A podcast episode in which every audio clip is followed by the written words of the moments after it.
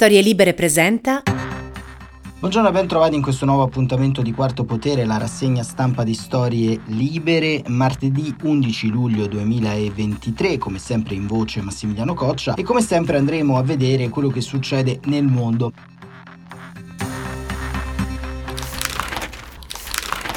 Questa volta, da qui al 21 luglio, lo faremo grazie agli articoli di Novaya Gazzetta Europe, il giornale, l'edizione europea del giornale Novaya Gazzetta, baluardo e avamposto della stampa indipendente russa, che nella sua edizione europea, nata subito dopo lo scoppio della guerra in Ucraina, ci propone e ci accompagna in una lettura del panorama internazionale molto molto importante, molto molto valida. Questa partnership che Quarto Potere e Storie Libere hanno voluto fare con Novaya Gazzetta è una partnership importante che ci rende orgogliosi essere alleati eh, nella lotta alle fake news, alla disinformazione di una testata così coraggiosa e così libera è da parte nostra un elemento di grandissimo vanto. E se all'interno del nostro dibattito pubblico spesso vediamo molte opinioni e pochi fatti, poche effettività, qui abbiamo l'opportunità di vedere, scoprire tantissime cose importanti che sulla stampa nazionale spesso non scorgiamo. E proprio su questi argomenti legati alla guerra e legati al conflitto in Ucraina cominciamo con eh, il primo articolo scritto da Ilya Volsky, corrispondente di Novaya Gazzetta Europe, un articolo che si concentra su uno studio, ovvero l'aumento da parte della Russia degli attacchi agli edifici residenziali ucraini. Il titolo è proprio la Russia aumenta gli attacchi agli edifici residenziali ucraini. Perché la Russia colpisce così tante località non militari in questa guerra? Quanti missili ha ancora Mosca? Parliamo con gli esperti per scoprirlo. Quattro persone, scrive Ilya Zavinsky, sono state uccise in un attacco russo a Orikiv nella regione di Zaporizia il 10 luglio. L'8 luglio nove persone sono morte in un attacco a Liman nella regione di Donetsk. Due persone sono state uccise in un attacco di droni kamikaze nella regione di Dnipro, in Ucraina, il 7 luglio. Il giorno prima, il 6 luglio, la città di Leopoli è stata bombardata dall'esercito russo. Secondo l'esercito ucraino, le forze russe hanno lanciato 10 missili Kalibr, 7 dei quali sono stati abbattuti dalle forze armate ucraine. 10 persone sono state uccise nell'attacco e oltre 40 civili sono rimasti feriti. Il sindaco di Leopoli, Andriy Sodavi, ha definito l'attacco il più grande attacco dalle infrastrutture civili di Leopoli dall'inizio dell'invasione su larga scala. Il 4 luglio la Russia ha utilizzato il suo sistema missilistico Iskander sulla città di Permovaisk nella regione di Kharkiv. Nell'attacco sono rimaste ferite almeno 43 persone, tra cui 12 bambini. La maggior parte di questi bambini non ha ancora raggiunto l'età di 3 anni. Sempre il 4 luglio le truppe russe hanno nuovamente bombardato la città di Kherson causando due morti. Il 3 luglio il centro della città di Sumi è stato attaccato da droni Shahed 136-131, si parla di tre vittime, almeno 21 civili sono rimasti feriti nell'attacco. Il 27 giugno l'esercito russo ha preso di mira la città di Karmatovsk e il villaggio di Bilenke, 13 persone sono state uccise e almeno 60 ferite. In un anno e mezzo di guerra abbiamo assistito a diversi periodi in cui il territorio ucraino è stato bombardato con missili da crociera e balistici, spiega a Novaya Europe l'esperto militare israeliano David Sharp, che continua la fase su larga scala di, questi, di, questa guerra è iniziata con attacchi massicci a molte città ucraine. Abbiamo visto i tentativi di distruggere campi d'aviazione e altre strutture militari, di sopprimere i sistemi di difesa aerea. Lo scorso autunno e inverno hanno preso di mira di proposito le infrastrutture energetiche. È ovvio che c'era l'obiettivo di interrompere completamente o parzialmente l'energia elettrica nel paese, portandolo alla capitolazione, spiega. Quando non ci sono riusciti, hanno iniziato a conservare i missili per la prevista controffensiva ucraina, spiega ancora Sharp.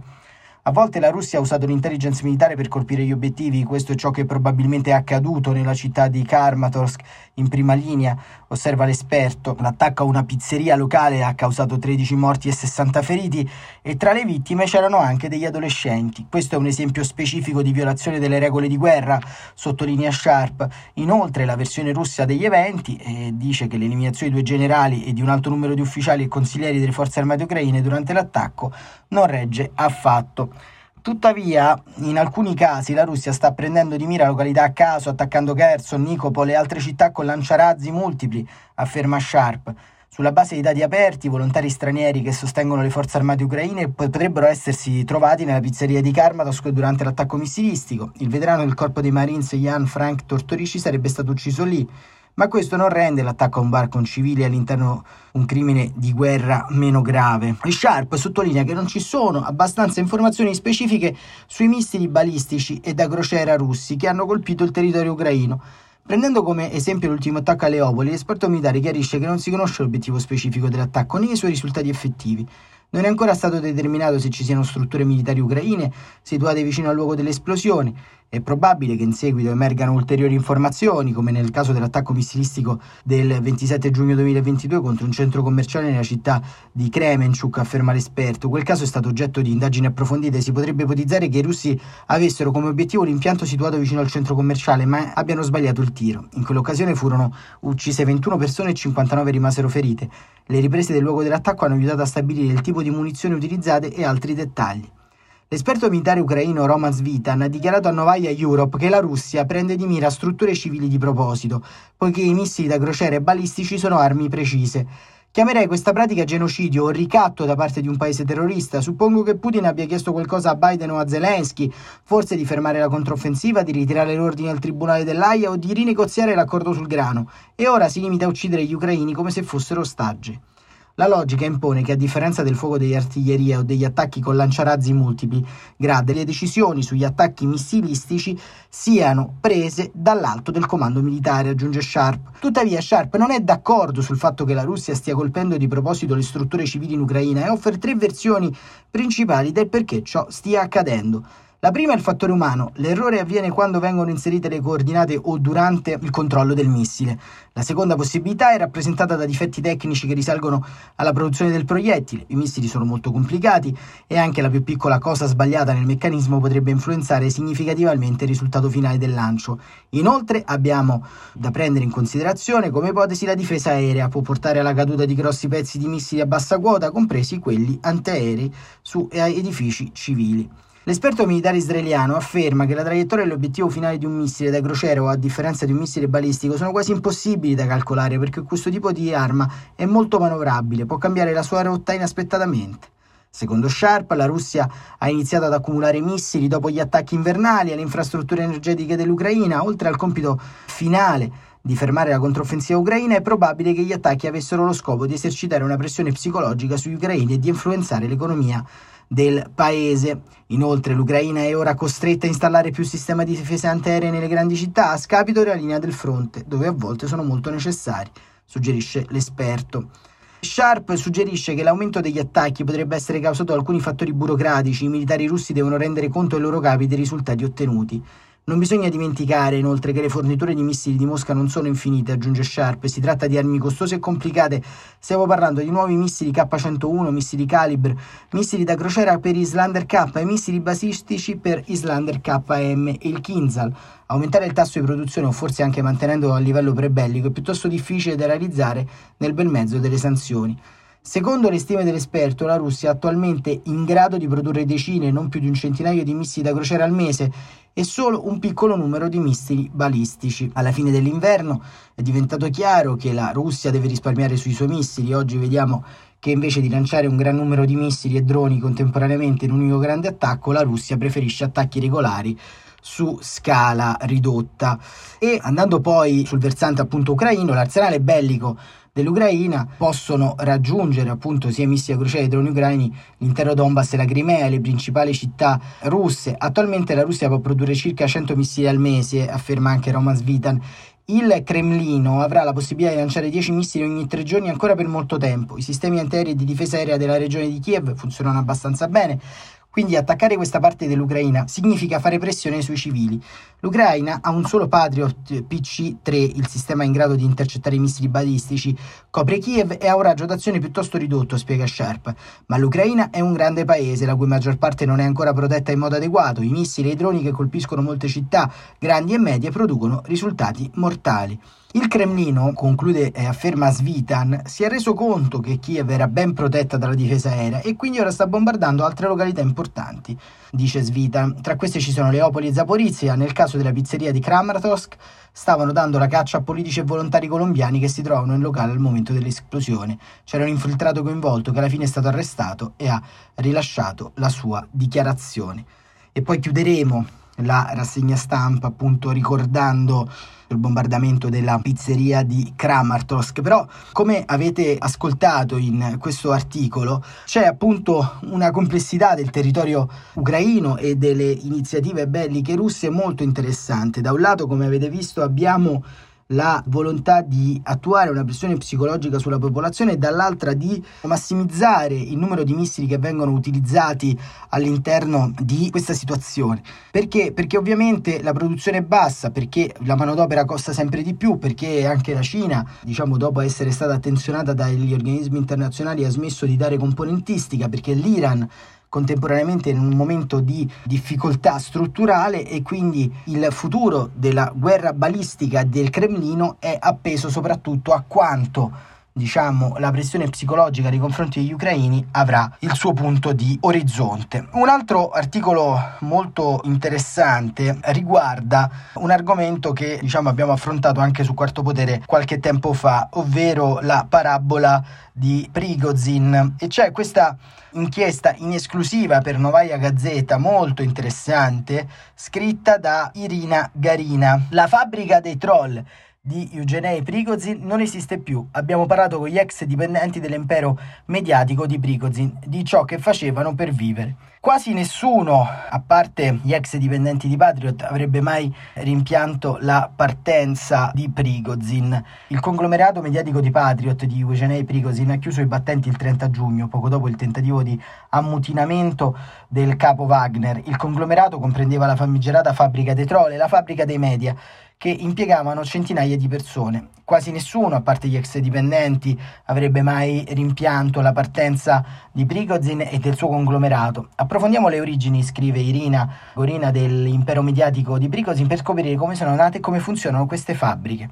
Il 29 giugno tutti i dipendenti dei media che facevano parte della holding Patriot hanno ricevuto un'email che chiedeva loro di dimettersi con effetto immediato. Alcuni dipendenti sono stati informati che Prigozhin li avrebbe incontrati l'1 o il 2 luglio.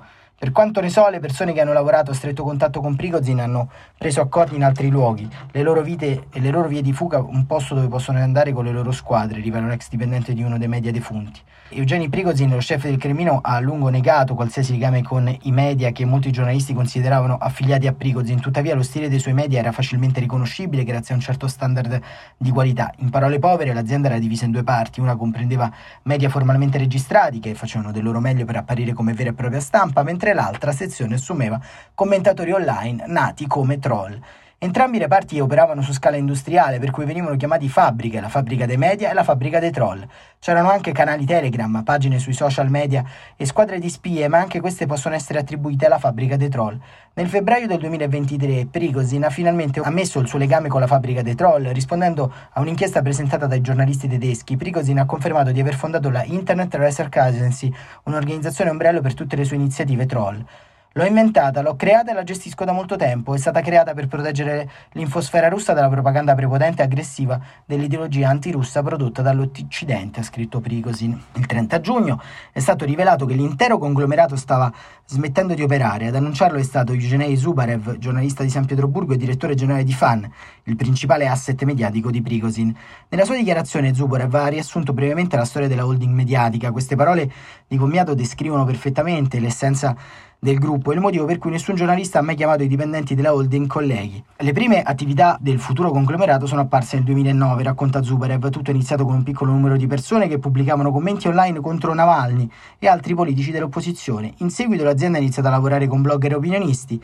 All'epoca era importante mettere strategicamente in discussione il lavoro dei giornalisti dell'opposizione che stavano destabilizzando la situazione in Russia, cercando di distruggere il nostro paese, ha detto Zubarev. Nel 2015 un gruppo di reporter finlandesi è arrivato a San Pietroburgo per girare un film sulla fabbrica dei troll russa. Hanno cercato di conversare con i dipendenti che erano usciti dall'edificio per fumare. Questi ultimi si sono presentati come giornalisti, ma si sono rifiutati ostinatamente di dire ai colleghi qualcosa sul loro lavoro. A quel punto un addetto alla sicurezza è uscito dall'edificio cercando di scacciare i finlandesi. Dopo una telefonata, i reporter finlandesi riuscirono a incontrare Eugenij Zubarev, che era il direttore generale dell'Agenzia Federale di Stampa e il curatore di tutti i media che all'epoca avevano un ufficio nell'edificio. Le persone che ci accusano di ospitare alcuni troll da là fuori sono semplicemente dei bugiardi, ha detto, ma il motivo per cui mentono non è perché sono abbastanza intelligenti o altro, ma perché hanno la missione di screditarci. Questa è una guerra di propaganda. All'inizio, continua Irina Gorina, la fabbrica dei troll e la fabbrica dei media operavano nello stesso edificio, ma in seguito il segmento dei media si è spostato in una sede diversa, prendendo le distanze dai troll. Formalmente solo i media facevano parte dell'azienda, ma i suoi soggiornalisti usavano spesso gli stessi metodi dei troll. Un edificio per uffici dove si è trasferita la fabbrica di troll nel 2017 è stata poi sottoposta a sequestro. Entrambe le fabbriche erano strumenti della stessa guerra di propaganda di cui si lamentava Eugenij Zubarev parlando con i giornalisti finlandesi. La domanda è chi ha iniziato e quando è successo? Nel 2014 gli hacker del gruppo Anonymous International hanno pubblicato la corrispondenza scambiata tra i leader dei troll e quelli delle fughe di notizie che hanno dimostrato come la fabbrica dei troll stesse crescendo. In una lettera datata maggio e giugno 2013 si parla di eventi organizzati per Gazprom. Non c'è da stupirsi, uno dei mittenti, Denis Osadik, è ancora a capo di un dipartimento di progetti energetici presso lo spazio espositivo Expo Forum di Gazprom. In una delle interviste ha dichiarato che nel 2013 era il responsabile del gruppo commerciale delle gare d'appalto presso un dipartimento subordinato al Ministero della Difesa. Non ha specificato che tipo di dipartimento si trattasse. Nel luglio del 2013 ha inviato un'email alla sua collega Olga Zabalda dicendo che era tempo di coinvolgere i blogger. Osadaki ha avuto questa idea insieme a Alexei Mikolaiov, il cofondatore de facto della fabbrica dei troll. Con Mikolaiv condivideva esempi di dichiarazioni di lavoro per i blogger, oltre ai rendiconti finanziari. Uno di questi documenti rivela che nell'agosto del 2013 per un totale di 79 blogger erano impiegati a distanza guadagnando complessivamente 237.000 rubli, circa 5.700 euro al mese all'epoca a settimana. La fabbrica dei troll è stata formalmente registrata nel luglio 2013 con il nome di Internet Research Agency il suo direttore generale era Michelai Bistrov, un ex ufficiale di polizia con una reputazione controversa. In seguito l'agenzia sarebbe stata rinominata più volte. I troll venivano pagati 750 rubli, 18 euro nel 2013 per una giornata di lavoro, ma avrebbero dovuto accettare formalmente pagamenti di 1000 rubli, 24 euro ogni volta. Nel 2013 la fabbrica è stata coinvolta in una campagna diffamatoria contro Navalny, candidato a sindaco di Mosca, nelle loro dichiarazioni di lavoro i troll ricevevano parole chiave e link a siti web dove avrebbero dovuto pubblicare commenti. Il nostro lavoro consisteva nell'iscriverci a vari forum con diversi nickname e pubblicare commenti, ricorda uno degli ex dipendenti della fabbrica dei troll. Ci venivano forniti link a quei forum e riferimenti su cosa postare. Ho lavorato lì nell'estate del 2013 e scrivevo cose sul Navalny su alcuni forum di Novosibirsk. Il mio collega rispondeva ai miei commenti e ci comportavamo come se stessimo discutendo. Questi metodi di lavoro sono stati rivelati nel dettaglio da Novaya Gazzetta nel settembre del 2013, quando la sua reporter Alexandra Garzmapova si è fatta assumere nella fabbrica dei troll e in seguito ha descritto il suo funzionamento. Sul suo computer di lavoro ha trovato post e commenti scritti dai suoi predecessori. Secondo Fontanca, un media di San Pietroburgo che ha indagato sulle attività dei troll nel gennaio 2014, in cinque mesi sono stati spesi 100 milioni di rubli, 2 milioni e mezzo di euro dell'epoca per la fabbrica dei troll, di cui circa un terzo per gli stipendi di 76 persone. Il direttore guadagnava 3.300 euro al mese nel 2014, un addetto alle pulizie aveva uno stipendio di 770 euro e un commentatore ordinario veniva pagato 660 euro al mese. La maggior parte del denaro veniva versato in contanti o tramite portafogli elettronici o conti bancari intestati a numeri di telefono. A giudicare dalla fuga di mail, i troll avevano lavori anche fuori dalla Russia. Ci sono state richieste di assunzioni di 30-40 persone per agire come fascisti e skinhead a un evento in Lituania. Nel dicembre 2013 i subordinati di Osadachki hanno organizzato complotti false flag a Kiev. In una delle mail a una persona di nome Sonia Boltova cercava 800 persone per radunarsi in piazza Indipendenza durante il giorno e 200 persone che sarebbero rimaste nelle tende per la notte. Novaya Europe ha contattato alcune delle persone coinvolte nella fuga di mail, tra cui Denis Osachki e Olga Zabalta. Entrambi usano ancora gli stessi numeri di telefono indicati nelle vecchie mail, ma affermano di non aver mai avuto alcuna affiliazione né con l'Internet Research Agency né con Eugenei Prigozhin. La fabbrica dei troll è stata in funzione fino a poco tempo fa, secondo quanto riportato da numerosi media. Nel 2018 i troll hanno elogiato Putin nella sua campagna presidenziale e poi hanno fatto lo stesso per la riforma dei fondi pensioni in Russia. Nel 2022 Fontanca ha rilevato un nuovo progetto della fabbrica dei troll. Sono stati assunti commentatori per sostenere l'invasione dell'Ucraina online. Nel febbraio 2023 anche Prigozhin ha ammesso il suo legame con questo progetto. Quasi nessuno di coloro che hanno postato tutti quei commenti credeva davvero nelle proprie parole, raccontano i dipendenti della fabbrica. Per esempio, dovevamo diffamare Navalny, ma le notizie che leggevamo nel tempo libero erano completamente differenti. Questo diciamo è l'inchiesta che si conclude con una considerazione. Non è facile valutare anche l'influenza di questo impero mediatico. Secondo l'inchiesta dell'RBC la holding aveva un numero di lettori mensili pari a 36 milioni, più di quanti ne abbia la Kramslova Prada. Il traffico del sito web di media di Prigozhin è stato ampiamente incrementato dalla promozione reciproca e dalle citazioni. Tuttavia anche i media pro Cremlino avevano la regola generale di non citare la spazzatura di Prigozhin.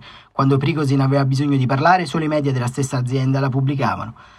Abbiamo chiesto a Timofei Sabaresin quale fosse il rapporto tra le notizie false e vere durante il suo periodo di lavoro presso la holding Patriot e lui ci ha risposto La mia convinzione è che le fake news siano appannaggio di Novaya Gazeta e di altri media liberali che producono tonnellate di informazioni non verificate in cambio del denaro che arriva dall'Occidente per destabilizzare la situazione in Russia. E con eh, questa inchiesta davvero interessante che trovate anche qui su novaiagazeta.eu finisce questa prima puntata di questo speciale che ci intratterrà fino al 21 di luglio. Abbiamo accennato alla strage della pizzeria a Kramatorsk, appunto dove è rimasta uccisa anche una poetessa, Vittoria Amelina. È successo qualche tempo fa e noi vogliamo ricordarla in questa prima rassegna stampa speciale con un suo componimento, una sua poesia. Vittoria Melina era una delle intellettuali più importanti dell'Ucraina, era una delle più grandi intellettuali europee. Ovviamente da noi spesso il lavoro di quello che avviene all'interno di un paese così lontano non viene molto apprezzato, non viene molto raccontato, ma grazie anche al lavoro di Yarina Gruscia che appunto opera una eh, costante azione culturale di traduzione. Siamo in grado anche di potervi raccontare tanto, molto di Vittoria Melina e di tanti altri. Chiudiamo questa rassegna stampa con una poesia di Vittoria Amelina che si intitola Non poesia. Non scrivo poesia, scrive Vittoria, scrivo prosa, ma la realtà della guerra si mangia la punteggiatura, la coesione dell'intreccio, la coesione si mangia come se sulla lingua fosse caduta una granata. I frammenti di lingua sembrano poesia, ma non lo sono. E anche questa non lo è. Lei è Kharkiv e fa la volontaria. Questa era Vittoria Melina e il suo ricordo lo terremo vivo anche su queste frequenze digitali e Quarto Potere torna domani, come sempre, su storielibere.fm.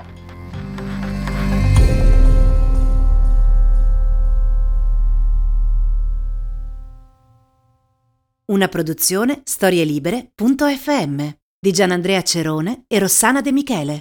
Coordinamento editoriale Guido Guenci.